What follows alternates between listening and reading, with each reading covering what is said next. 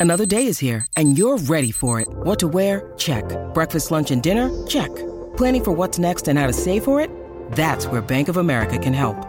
For your financial to-dos, Bank of America has experts ready to help get you closer to your goals. Get started at one of our local financial centers or 24-7 in our mobile banking app. Find a location near you at bankofamerica.com slash talk to us. What would you like the power to do? Mobile banking requires downloading the app and is only available for select devices. Message and data rates may apply. Bank of America and a member FDIC. Hello and welcome once again to the Transfer Window, the podcast that brings you the news before it becomes news, as well as insight and analysis into all the topics you're discussing on the beautiful game.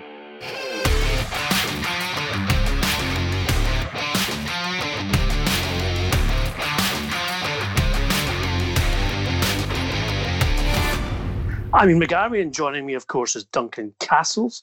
Today, we'll bring you news on Manchester City, Tottenham Hotspur. We've also got other news on Leicester City as well as Chelsea, and an update on Jadon Sancho. And of course, because it's Friday's podcast, the Donkey Award is up for grabs. First, we'll go to Manchester City, who are planning a rebuild uh, this summer. And Duncan, you have news for us regarding a potential recruit in the midfield division for the Etihad club. Yeah, this is one that's come as a um, as a shock to um, another Premier League club who have been trying to sign him, and a shock to a, a manager who has a had a big rivalry with with Pep Guardiola. Um, I can tell you that Manchester City have moved um, to try and sign Pierre Emil Højbjerg from Southampton. We told you last month that Jose Mourinho and Tottenham had identified Højbjerg as a low cost improvement for the midfield for next season. Um, as we explained in that podcast, Højbjerg has one year of contract left at Southampton. Southampton have financial difficulties, something we told you about in the transfer window podcast months ago. Um, they know the player is going to leave. He's one of the few players that they um, can get um, a reasonable transfer fee for, and they've been pushing um, to get as much money as possible from Tottenham if that was where he was going to go. Højbjerg had talked positively um, to the press about the, the possibility of moving to Tottenham. He'd been stripped of the captaincy by Ralph Hasenhüttl. Um, Hasenhüttl saying he, he couldn't uh, retain the captaincy if his his future was un, uncertain at the club. And, and we told you Southampton been pushing to try and get a better transfer fee by marketing him to other clubs and and and getting alternative interest. They got that. One of the clubs interested, interestingly, was um, Ajax Amsterdam. They have since stepped away from that because they know the deal is too expensive for them. And the reason they know the deal is too expensive is because it's Tottenham and Manchester City going head to head. Now, Tottenham were doing this to try and save money. Um, again, something we reported some time ago in the podcast, Daniel Levy had told uh, Mourinho that there would be no substantial resources for um, transfers in this window, that he was looking for um, loans with option to buy, free transfers, or um, very low fees and, and players um, being sent the other way. And Kyle Walker Peters is uh, one of the players that Tottenham could offer to Southampton. He's currently on loan there as part of this deal. Now um, it becomes far more complicated because you have Manchester City there, and Manchester City in a summer where they are looking to spend um, and make a, a, an aggressive reinforcement of the squad after losing the title by such a comprehensive margin to Liverpool. Højbjerg has played for Pep Guardiola before. In fact, um, Guardiola promoted Højbjerg into his first team immediately he took over at Bayern Munich. Um, Højbjerg had played a couple of games coming from the youth before Guardiola arrived, but Guardiola in pre-season identified the then 17-year-old as a talent that he could um, teach how to work in his system and improve as a midfielder, and used him in the early stages of his first season at Bayern. Um, and in total, over the three seasons, uh, he used him 23 times for Bayern as a as a teenager, and just into his 20s, also putting him out on for a loan spell. So you have there a player who Guardiola trusts, who knows Guardiola's um, complex tactical methods, um, who now has uh, vast experience of the Premier League and has established himself as you know, arguably the most important player at Southampton, certainly a very important player for Southampton, and available at a low transfer fee, a relatively low transfer fee, because he has just one year of contract left. Um, City are going to lose David Silva this summer.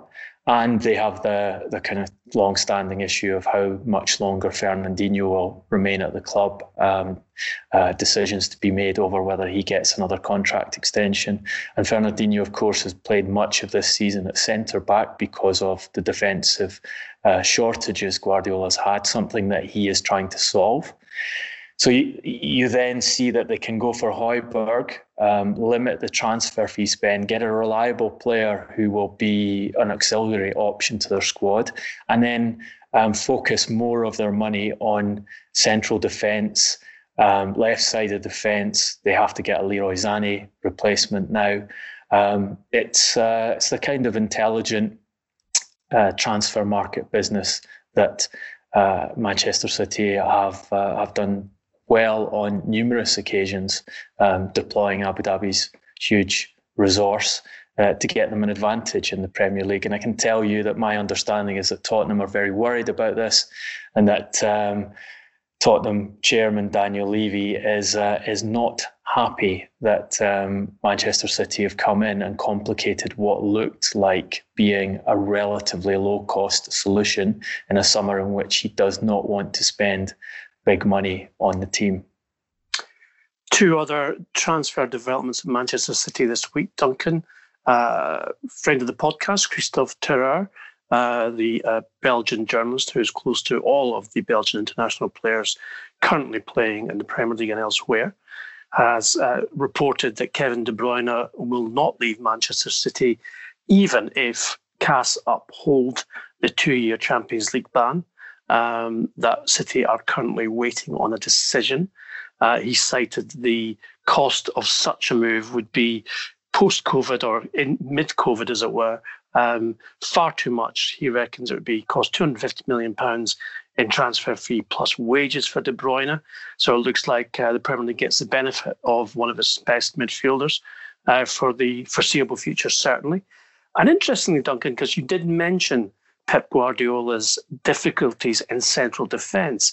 This week, Guardiola said it was not um, impossible that John Stones could leave this summer, effectively admitting that that has been a mistake in terms of a transfer, a, a very expensive mistake if that's the case, in 50 million pounds.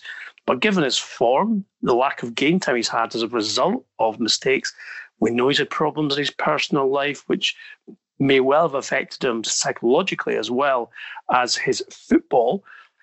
Could be quite a few um, interesting ins and outs. Not De Bruyne not being one of them, obviously, but could be elsewhere. And we obviously reported uh, City's interest in Khalid Koulibaly from Napoli.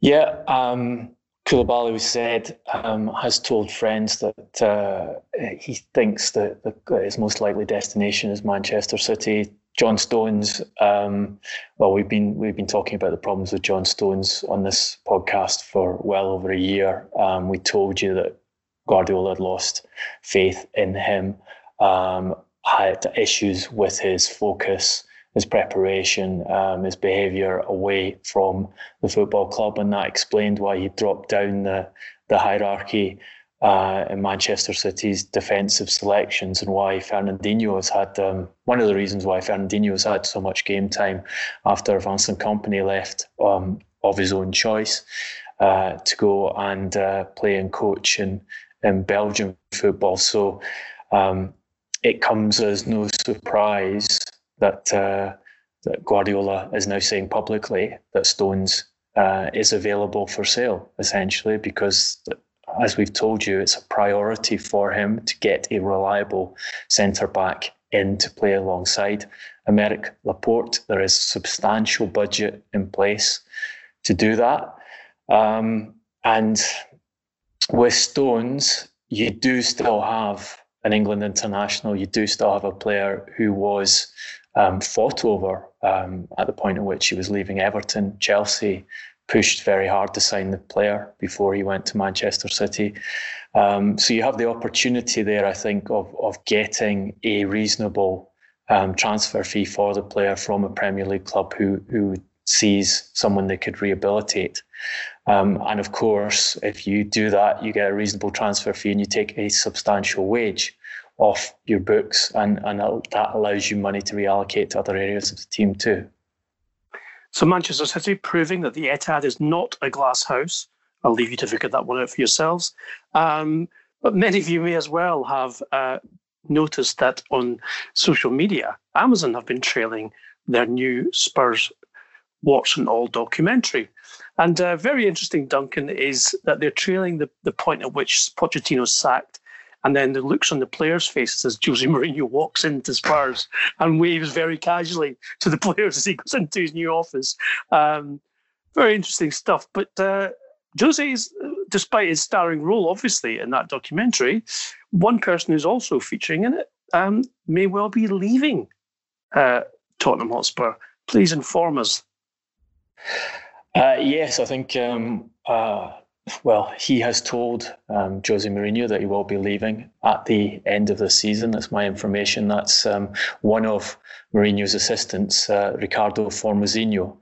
Um, his formal role at the club, um, his title is a tactical analyst. He's been uh, Mourinho's assistant for a number of years. Uh, Mourinho took him to Manchester United um, when he was appointed there in 2016. Formosinho had also worked with Mourinho at Real Madrid um, for a period um, during uh, the, the, Portuguese time in La Liga. Um, he's now 63.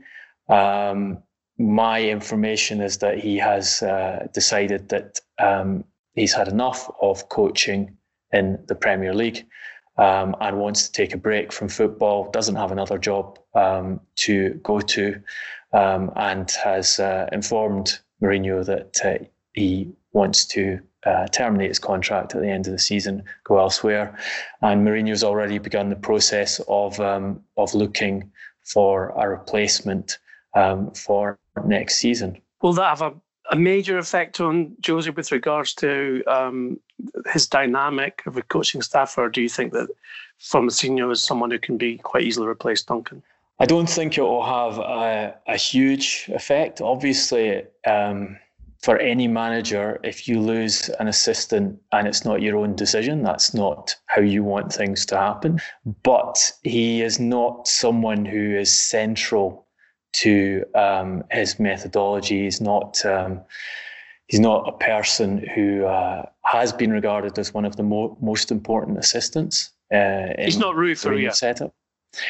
No, he's not Rui Faria. He's never he never had the same uh, level of input into decision making at the club as Faria had as an assistant, and and doesn't have the same input as um, João Sacramento um, the young assistant that uh, Mourinho chose to bring from Lille um, as essentially as Faria's replacement um, in his team.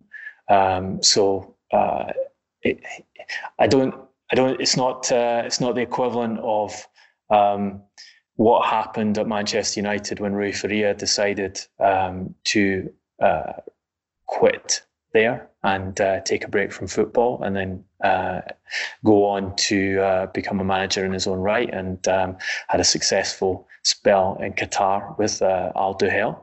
Um, this is a different level of, of change. But, um, you know, as I say, any change that uh, a manager doesn't decide upon himself in his, uh, in his team of assistants isn't something that that manager will welcome. And speaking of managers and decisions and how much influence they have, uh, a lot of you have been asking us for an update on Kai Havertz and the possible move to Chelsea. It's the transfer windows understanding that there is a strong interest from Chelsea in the Bayer Leverkusen midfielder. Uh, the reason for that is when when a lot of I guess people would think, well, Chelsea are well stocked in midfield is twofold. Uh, one, um, Frank Lampard expects and is preparing for Jorginho to leave this summer. Possible uh, destinations are Juventus and Internazionale. And if so, uh, Havertz would be a very good replacement. But the second factor here is that Havertz has a, a very good eye for goal. And uh, something, of course, which Lampard, being Chelsea's all-time top scorer from uh, and did it from midfield, is something that he appreciates more than most. Uh, and Lampard has been trying desperately to get goals from different positions in the field. Um, hence the recruitment of Timo Werner for 60 million euros already from Borussia Dortmund. Havertz would add, he reckons, between 10 and 15 goals from midfield. And of course, Chelsea, while scoring a lot of goals, have also been conceding a lot of goals. So um, it's a strange uh, paradox, Duncan, because um, from what I hear, the feeling at Chelsea is that uh, they need to strengthen their defence as a priority. And yet, so far, uh, two players they've bought are attacking players in Werner and, of course, Hakim Ziyech. Uh, another attacking midfielder, although Havertz does have defensive qualities as well, but still no sign of uh, centre back. We have reported Chelsea's interested in Declan Rice of West Ham to play as a centre back, but possibly, obviously, he could play in a four as well. Uh, a position he played as an academy player when he was at Stamford Bridge previous to his move to West Ham. Also, he wants a left back, as we know, and again, Ben Chilwell of Leicester City is on the radar for that. There's some friction, uh, we believe, uh, I believe, between um, the football department and the de facto chief executive, Marina Granovskaya. Granovskaya is ultimately the person who signs off on transfers. And so far, well, Lampard and his coaching staff uh, are pleased with the business that's been done and uh, optimistic uh, if Havertz arrives, especially with the say the possibility of Jorginho leaving. The priority remains for them to sort the defence out. Duncan, we've looked at the statistics uh, before we started recording the pod. They don't make for good reading for Chelsea, do they? When you compare them to other clubs, not just in the top four, uh, who they're who they're obviously competing with in terms of Europe, and uh, but also even other clubs outside of. Yeah, I think there are two two numbers you look at: goal difference, um, where Chelsea are the worst of the, the top five teams by uh, by quite a margin. Um, their goal difference of, of is positive 17. Um, Liverpool 49, Manchester City 52, Leicester City 32, Manchester United 26. But also on uh, goals conceded, um, uh, the worst of those five is currently Chelsea with 46. The next worst would be Manchester City with 34, who, as we know, we know have had uh, substantial defensive problems, and those defensive problems have effectively cost them the title. Um, if you want to find a team that's conceded as many goals as 46 so far in this Premier League season, you have to go all the way down to 10th place.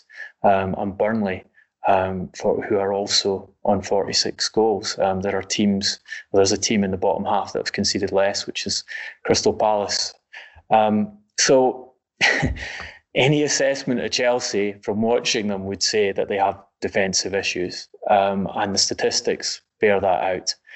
Uh, yet, the reinforcement at present is all going on at the other end of the field. And um, Kai Havertz, when you already have Hakim Ziyech um, signed up, you have Timo Werner coming in. And I know the thinking at Chelsea is that Timo Werner will not necessarily play at number nine. He can play at number nine, but they also see him playing as um, uh, one of an attacking two, as a shadow striker um, behind the number nine, or playing off either wings. That part of the attraction was that he is um, multifunctional as a forward.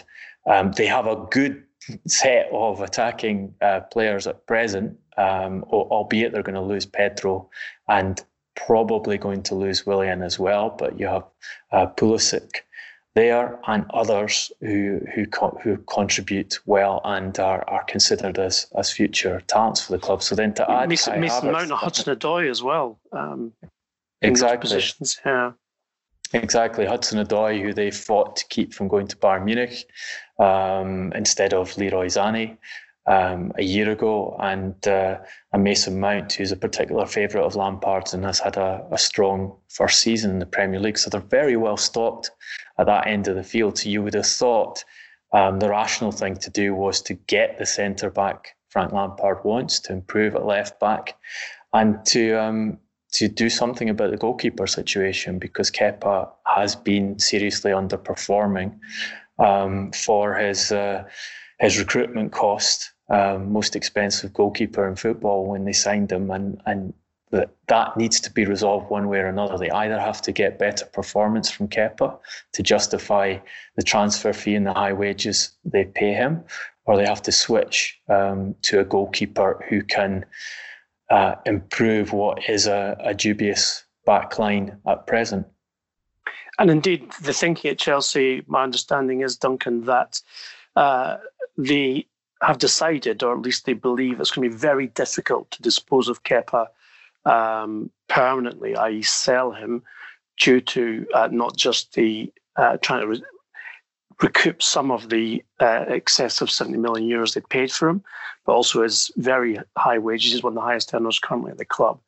Um, so instead, they feel like they're in a sort of a, a David De Gea type catch 22 that Manchester United find themselves in. Um, Manchester United, of course, have the um, advantage of being able to recall uh, Dean Henderson from Sheffield United and uh, put pressure under here. Um, but Chelsea have decided probably to go down the same route as United, but they will have to recruit from outside. And uh, as you have reported, Mike Maignan, uh, the Lille goalkeeper, is someone uh, that they are interested in, as well as uh, the Ajax keeper at Onana. It looks like they are going to pursue one of those to sign this summer in order to put pressure on Kepa with the idea that, well, either you up your game uh, or you're replaced in goal and you sit on the bench. Now, it's quite a high risk strategy when you're talking about a player who's earning just under £200,000 a week. But if that's what it takes, then that's what Chelsea are prepared to do. I suppose, Duncan, the difficulty with that is, given the unique nature of the goalkeeper's position, persuading an already established number one at very, you know, good sized clubs to come and sit on the bench potentially at Chelsea waiting for their chance will be a difficult sell. Yeah, look, they're, looking at two goalkeepers here that Manchester United, ironically, had identified as um, replacements, potential replacements for David De Gea last summer. Uh, Manchester United made an offer for Andre Onana at Ajax that was rejected by the club. Um, they also um, were in contact with Lille about Mike Maignan as an alternative to Onana, a cheaper alternative to Onana at uh, the time. And to sort of add to that triangle, Ajax had identified Maignan as a replacement for Onana should they um, come to an eventual agreement with um, Manchester United at the time for um, their goalkeeper. Um, in the end, Onana signed a new contract at Ajax. He has um, two years left in that. He's now one of the best paid players at the club. His uh, strategy is that he will move to a, a bigger club in a bigger league at some point in the, the near or medium term. Um, and his representatives have been exploring that for some time. So um, Ajax would be open to a sale this summer, but only at the right money. Um, Onana has the option of of waiting another year if the right opportunity doesn't come up. Um, see his transfer fee um, costs come down because he then will only have one year left of contract, or potentially run his contract down um, to zero and leave on a free transfer in two years' time. So I think he's being quite strategic about his decision making and waiting for the right opportunity to arise being conscious of the fact that goalkeeper is an unusual position. Um, elite goalkeepers only get recruited occasionally, usually only when a club has a, has room for them to uh, to go straight into the team. And, and a situation like this, where Chelsea want to get the two players to fight against each other and there would be no guaranteed starting slot, I think would be a difficult one to persuade someone like Onana was a, a good choice. I think if you told them you are going to be number one and we'll have Kepa fighting against you, that might be uh, more attractive because the, the player would back himself to to hold the position. Maignan, I think, is would be an easier um, buy in this sense because he is coming from a lower salary base and would be more accessible and might be prepared to um, to to fight for the position in the in the, the setup that Chelsea are proposing. Uh, given that it gets into the Premier League and we get a substantial pay rise in place, but um, you can see other clubs um, moving for either of those two players. Um, and no, I think another factor we should we should uh, add to this um, sort of discussion of what Chelsea do in the goalkeeper front is I understand that um, Pini Zahavi is uh, involved in the um, selling process for Maignan at Lille, And uh, as we know, Pini Zahavi has a good and long-standing connection with Chelsea, um, with Roman Abramovich and with Marina Granovskaya. Um, and that may help facilitate um, that particular move to the London club. Interesting that Chelsea uh, seem to be the most active and proactive club uh, in the market, which of course hasn't even officially opened yet. And uh, the Premier League decided to delay a decision yet again. They seem to be like the most indecisive administration in the world. Uh, every time they meet, they decide to delay an important decision. But uh, they did that yesterday, um, and the decision is not now expected until July 24th when they, they now next meet for their stakeholders meeting. But as I said, Duncan, the fact that they're active in recruiting, as we as we've pointed out, at, at the side of the pitch where they're very strong already, is slightly puzzling. Um, I just wonder if, uh, if and has he, uh, that is Lampard, been given assurances by uh, Granovskaya and the club that yes, he will get the priority positions sorted. Um, but just bear with them because the players they're trying to recruit right now are some of the most sought after in Europe, and so they're trying to get that business done. Certainly in the way they did with Werner. Um, and Havertz is, if you like, you know, the valuation is too high for Chelsea. My understanding is that, that they would rather pay no more than they did for Werner, which was 60 million euros. Um, and they would, uh, at that kind of price, they'd be prepared to um, have the negotiation. But the, the 100 million euros that uh, Leverkusen are currently asking for Havertz, it, it just makes it an impossible deal. So you have to suspect, therefore, that there's money in the kitty uh, not infinite amount, but uh, enough to satisfy Lampard uh, in the defensive realm, as well as potentially, as say, by Havertz as well. Well, they're coming off a transfer ban, a FIFA imposed transfer ban, and then effectively a self imposed transfer ban in January, where the, these conflicts over which positions they should recruit in were so great that they decided not to do anything in, in that window. So there is um, residual money from uh, those that year that is they've gone without uh, without making new transfers into the club. Um, I think when you look at Chelsea's transfers, you have to remember that ultimately Marina Granovskaya is the most important figure in them. Uh, she is Roman Abramovich's presence in the club. Uh, she has established her worth at Chelsea by creating revenue in the transfer market. So the, the policy of buying a lot of young talent from around Europe, stockpiling and loaning them out and selling them for profits um, is something that Granovskaya um, pioneered and uh, and implemented uh, in a successful fashion. And that was built primarily or certainly in large part about making financial profits. Recruitment moved from being we are signing players who we think will be first team players for Chelsea. Um, and that is exclusively what we're focusing on. And we know we won't get them all right because nobody gets them all right. To being, we're signing some players who we think will be first team players for Chelsea, and we're signing some other players who we think we can grow in uh, the club and take profits on down the line. Now, that strategy worked. Um, so if you've gone through years of having a strategy where you can see you can make money in the transfer market from recruiting in certain ways, then quite possibly that affects your thoughts about recruiting in a COVID market where Chelsea happened to have financial resources from transfer window ban, um, where um, prices have come down because of the obvious and huge economic effects COVID have had around um, European football or and global football.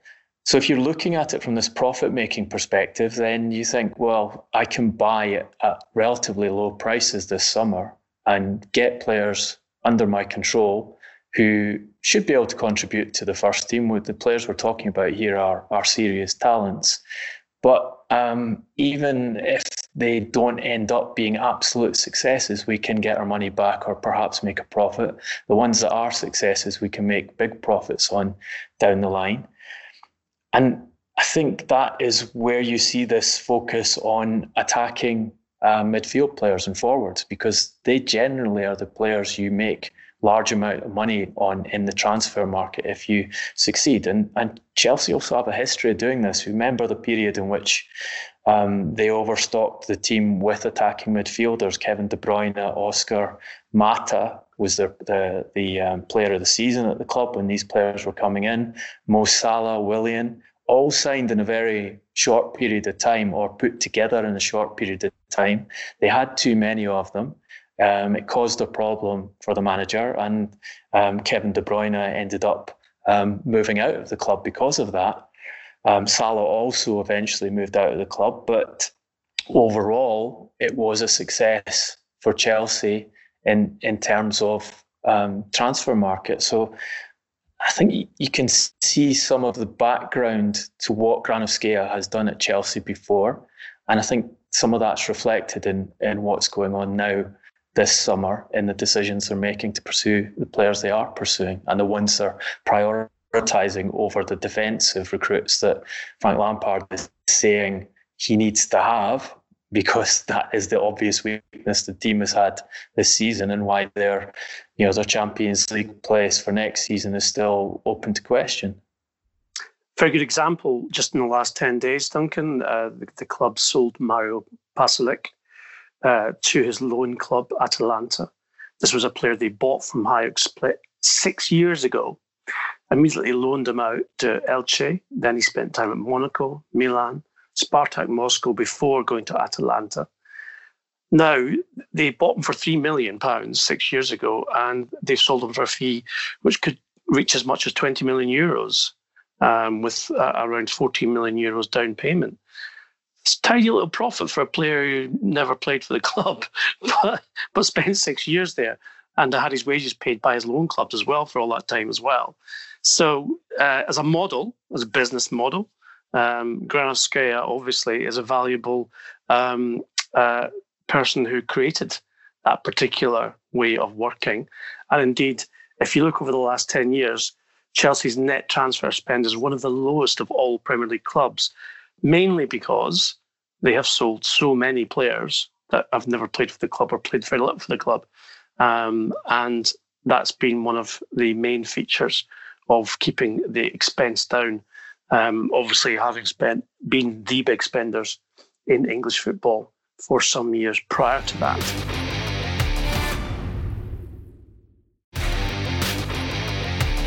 From West London to La Liga, where Real Madrid have turned the top of the table round on Barcelona to now lead the race for the championship there.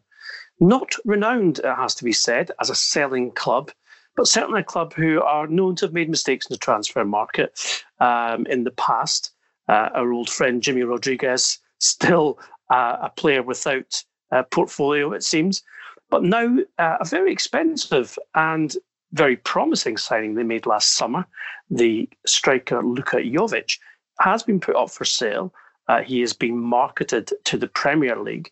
And so far, very intriguingly, Duncan, Leicester City have registered their interest in the 22 year old. Now, to say his career at Santiago Bernabeu has been uh, somewhat uh, less than bright would be an understatement. Uh, he scored two goals, made very few appearances, during lockdown, he was um, reprimanded for traveling back home to Croatia with his girlfriend. He's broken his toe during that time. We're not even sure if he was playing football at the time doing it. And now, uh, when the club are going for the title, he's self isolating with symptoms of COVID 19. Seems a slightly strange one, Duncan, given Jovic's footballing style. He's certainly no Jamie Vardy in terms of pace. Um, he does have a lot of talent with regards to uh, he can score goals both feet. He's very he's got powerful physique as well. Score with his head. Uh, do you think Brendan Rodgers is looking at him as a plan B here, given that he's got two speed merchants, Nini Iheanacho and in uh, Vardy? Jovic isn't that, but he could be a different way for Leicester to play next season. Yes, I think uh, as an alternative to to Jamie Vardy, and you you, you know you've seen Leicester season um, go into reverse um, of late, um, and you know there, there are quite a few arguments that they were overperforming early on in the season, particularly from the uh, the statistical analysts who look at um, things like expected goals. Um, they were that we're getting results beyond what those um, analytics would sh- suggest they should be getting. Um, therefore, to add another um, high level centre forward um, into the mix for next season and uh, and to develop going forward is is not uh, a bad idea. Um, if you're signed by Real Madrid for substantial money, you have to have a reasonable uh, amount about you. It has been, as you say, a disaster for him at Madrid um, 16 appearances, but uh, just 12% um, of the starting 11s as he featured in, in La Liga, 13% of minutes, and just 4% goal participation he has in La Liga, and his Champions League stats are, are similar. But he's also just 22. Um, he did very well in Germany, um, which often is a, a reasonable proxy for uh, players um, in terms of what you can expect for Premier League performance. I think if Leicester can get him at substantially less than the 60 million euros that Real Madrid um, paid for him, uh, which I think is is eminently possible given that Madrid don't want him anymore. Um, he clearly uh, his chances of succeeding in Madrid are limited and they're working in a in a transfer market where they they know um, clubs don't have uh, a large amount of money to spend, um, then I, I, think it's uh, you can see why Rodgers is thinking that this is worth uh, trying and uh, banking on his uh, coaching abilities to turn him into uh, a, a forward who can succeed in British football. Um, he's you know he's done a good job with other uh, foreign players coming into Scottish football uh, and developed them into top European players. So, and and as we always say on the podcast, um, Brendan Rodgers has no shortage of of uh, faith in his abilities to outperform other managers. So perhaps he feels he can uh, can show Zinedine Zidane um, how to handle someone like Jovic and by bringing him to Leicester. And Whether you can that, convince a player to come from Real Madrid to Leicester City is another question here.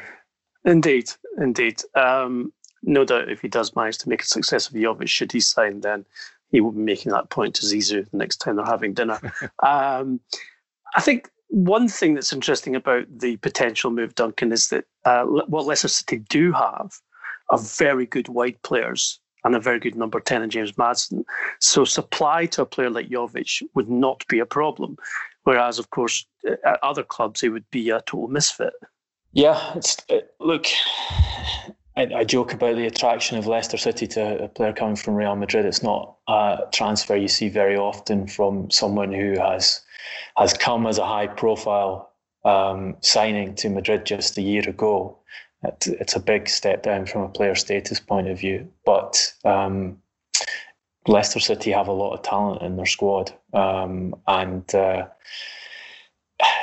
they are still in a reasonable. They're still in position to qualify for the Champions League, um, particularly if Manchester City's European competition ban is upheld, and that's um, something that can be used as a as an attraction to a player uh, of Jovic's stature to say, look, we give you Premier League football, uh, we give you Champions League football, we give you the opportunity to show to people that uh, Zidane got it wrong and, and Madrid were wrong to allow you to leave.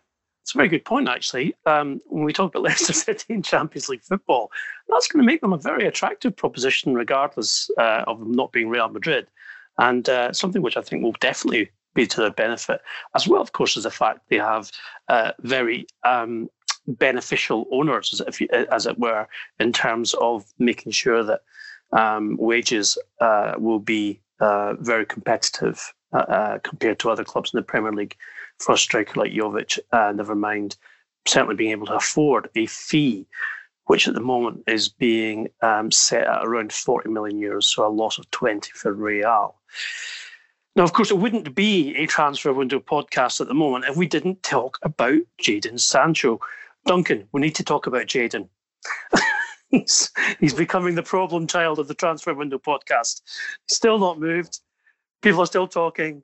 Um, but very interesting. Michael Zorc, um, the sporting director of his club, Borussia Dortmund, uh, spoke to um, German reporters this week and admitted that they may be preparing for Sancho's departure. What was it Zorc said, Duncan?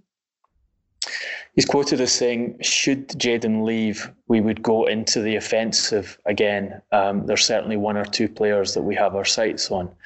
So he, he's saying, I, I mean, it's no secret that Dortmund have been ready to sell Sancho if the money is right this summer, but they've always emphasised that the money has to be right, and they've always um, emphasised that it has to be 100 million euros or more to sell the player. Um, we told you in the last podcast that they'd uh, briefed German media that they wanted this done by uh, the 10th of August because they have to sort out their squad for next season and um, they want to have a go at uh, taking, again, taking the Bundesliga title off Bayern Munich.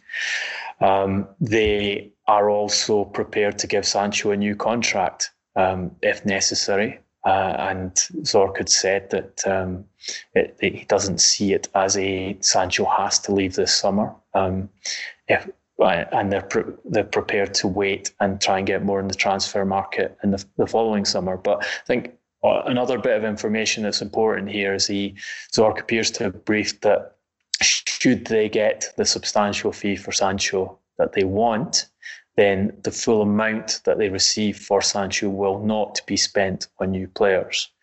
So that's indicating that um, they have a hit from COVID, like everyone else, to deal with.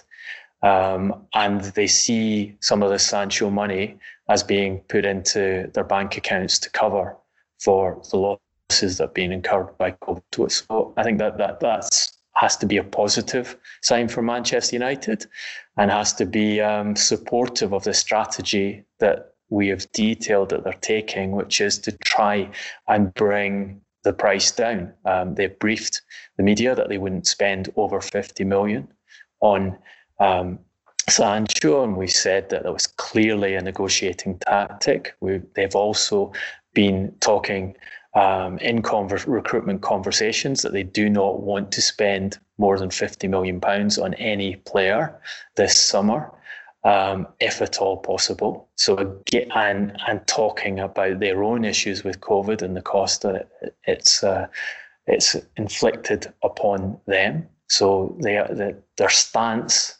negotiating stance, their bargaining stance is we don't want to spend big on this, but that is a stance. It's a communication from a club in a, a competitive bidding environment. That's not a guarantee that the price won't go above 50 million. It's not saying that they cannot afford to spend above 50 million. It's saying this is what they want to do. Um, and it does still seem extremely unlikely to me, given Dortmund's position, uh, given the, the value of the player, that they will be able to secure Sancho for that price. As we talked about in the last podcast, you also have the factor here of Manchester United are playing very well. They're scoring a lot of goals. Um, there's a real positive, positivity amongst the support. There's a positivity from Paul Pogba, which they haven't had for a, a, long time, which is important to their thoughts for the transfer window going forward.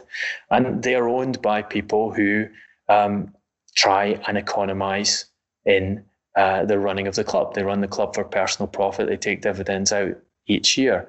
And um, if the Glazers are looking at the situation and thinking, well, we've got a much stronger team now than we expected to have.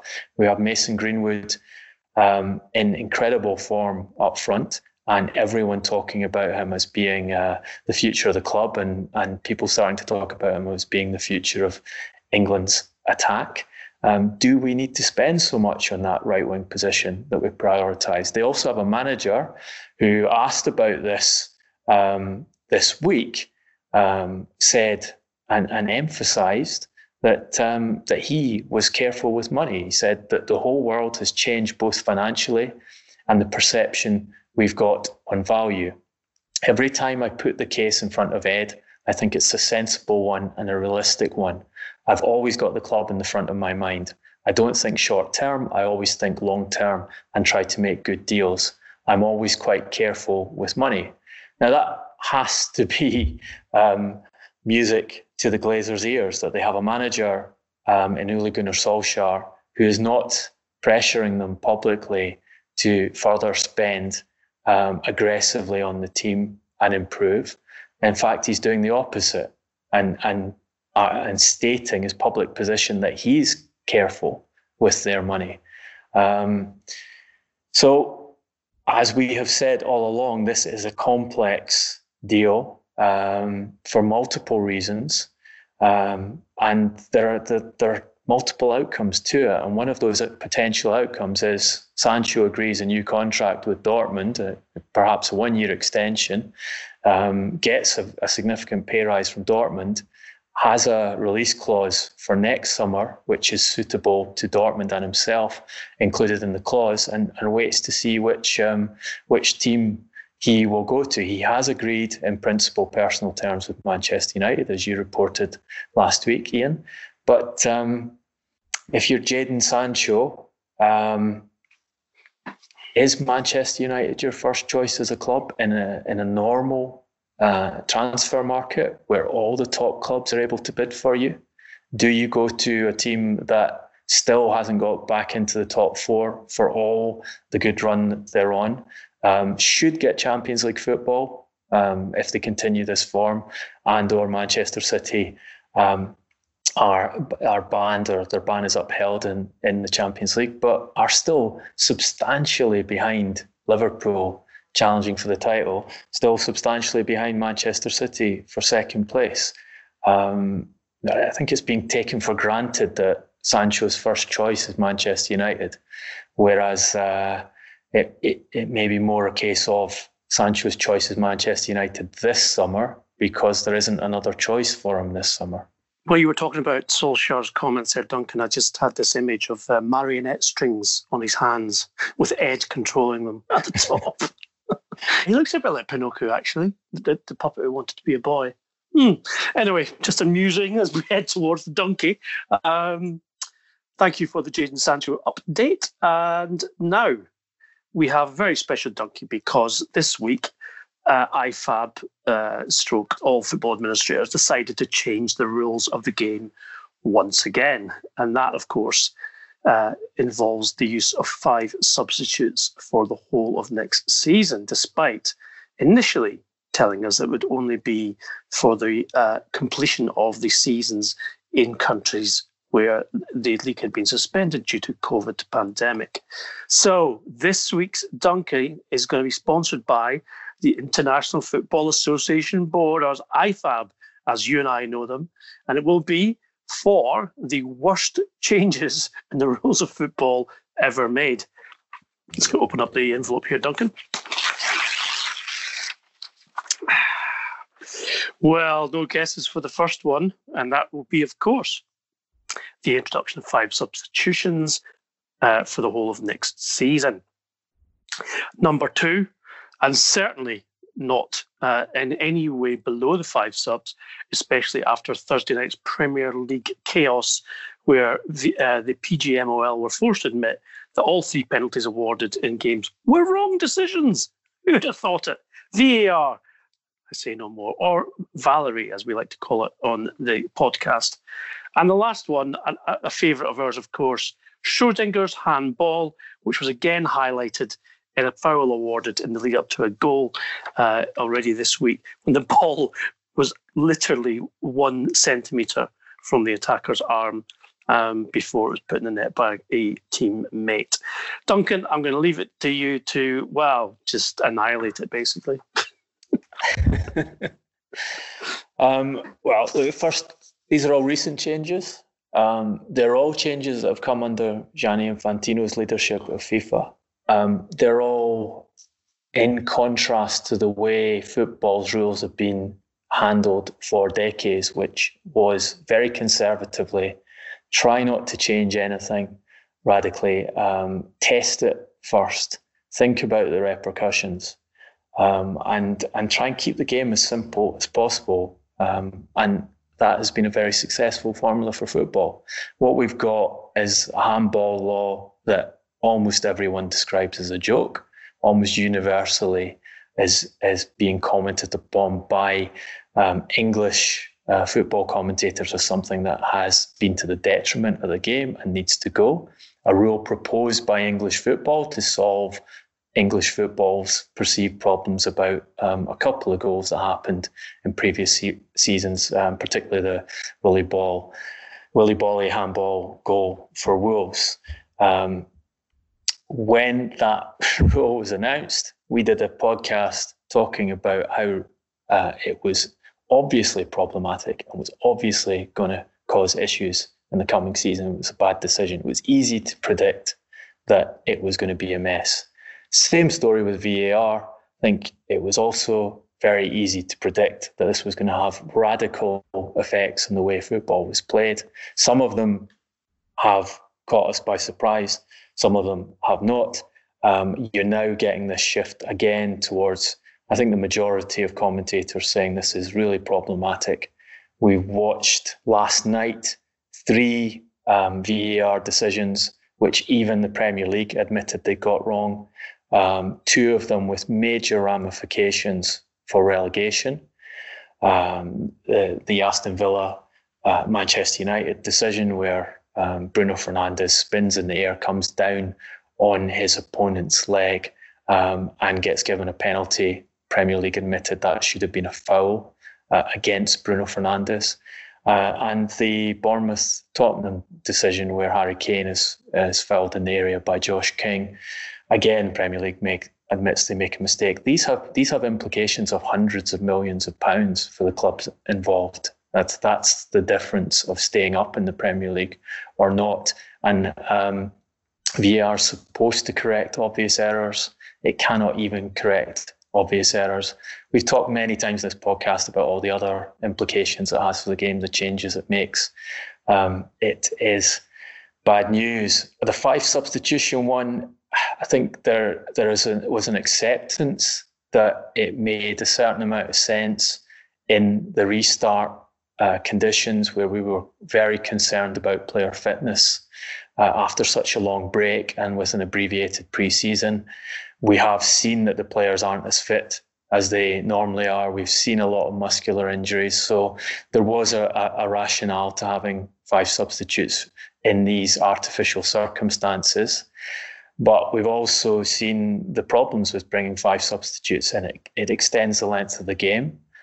I don't think, from a spectator point of view, it's good. You don't want um, this these constant changes and additional changes of of, uh, of players in a match, it, it, seems to break up the, the flow of the game, the continuity of the game.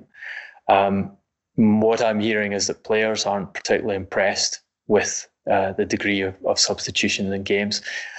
And then it has these very important ramifications, which I, I'm sure IFAB have not thought about um, because this seems to be their way. They don't think about the long term ramifications and the, and the potential damage these um, decisions make. If they have thought about them, then it makes the decision to implement it even worse. That is, you, you, you aid clubs with bigger budgets. The, uh, the larger clubs have more expensive players, more players on, on their squad. It's mainly because they have to deal with Champions League competition, more European competition. They're playing twice a week. Um, that if you allow them to have five top players coming off the bench uh, against teams with lower budgets, lower budget teams are at a significant disadvantage. It therefore increases the costs for everyone um, who are lower down the league for recruitment because they're now seeing that they're at a competitive disadvantage in having um, benches that are not properly uh, stocked as their opponents are, and are now thinking about their summer recruitment if they can afford to do it, at, to add in more players so they have the chance to compete with the the bench changes that um, stronger clubs are able to implement in games. Um, so this rule that's being brought in um, supposedly to help players' safety on the pitch, it's actually going to cost clubs a lot of money and further um, increase the competitive advantage that um, larger, better funded clubs have in, in European football, which is a problem that, that European football's had to deal with for, for over a decade now, and one that we need to be reversing rather than adding to. Um, which is the worst of them? Who gets the donkey? I think IFAB just gets the donkey for for um, this continual um, attempt um, to damage the game with rule changes that are supposed to improve the game for the spectators and for the people involved in it. I think that's the right decision. I think IFAB should definitely get the golden Duncan this week. Um, just a little aside, Duncan, I think there may be an element of self interest in this in terms of, well, what a surprise. We've got a European Championships coming up next summer and then a World Cup in Qatar uh, a, a, year um, later in the, well, not even a year later, it's in the winter of 2022. Um, and of course, if the big clubs have five substitutes to choose from, there would be no reason to risk your superstar players if they had a little tightness in their hamstring or maybe a, a dead leg or something. You can just bring on someone else. Um, and of course, those players would then be available to play in the big tournaments, which of course is where FIFA and UEFA get their money from. Hmm, just something to think about between now and next week's podcast. Uh, we hope you've enjoyed today's. Uh, please continue the debate with us on our, our social media channels. They are at Transfer Podcast on Twitter, on uh, Facebook, and on Instagram. Also, a lot of you have been tuning into our YouTube channel to uh, get your fill of the transfer window. Keep please uh, use that facility if that's the easiest and best way for you to uh, tune in and uh, and listen, and then of course uh, join the debate with us. Duncan and I personally are on Twitter. It's at Duncan Castles and at Garbo SJ. That's all for this week. We hope you enjoyed the program. Uh, we will be back next week, of course. Until then, stay safe, be well, and thanks for listening.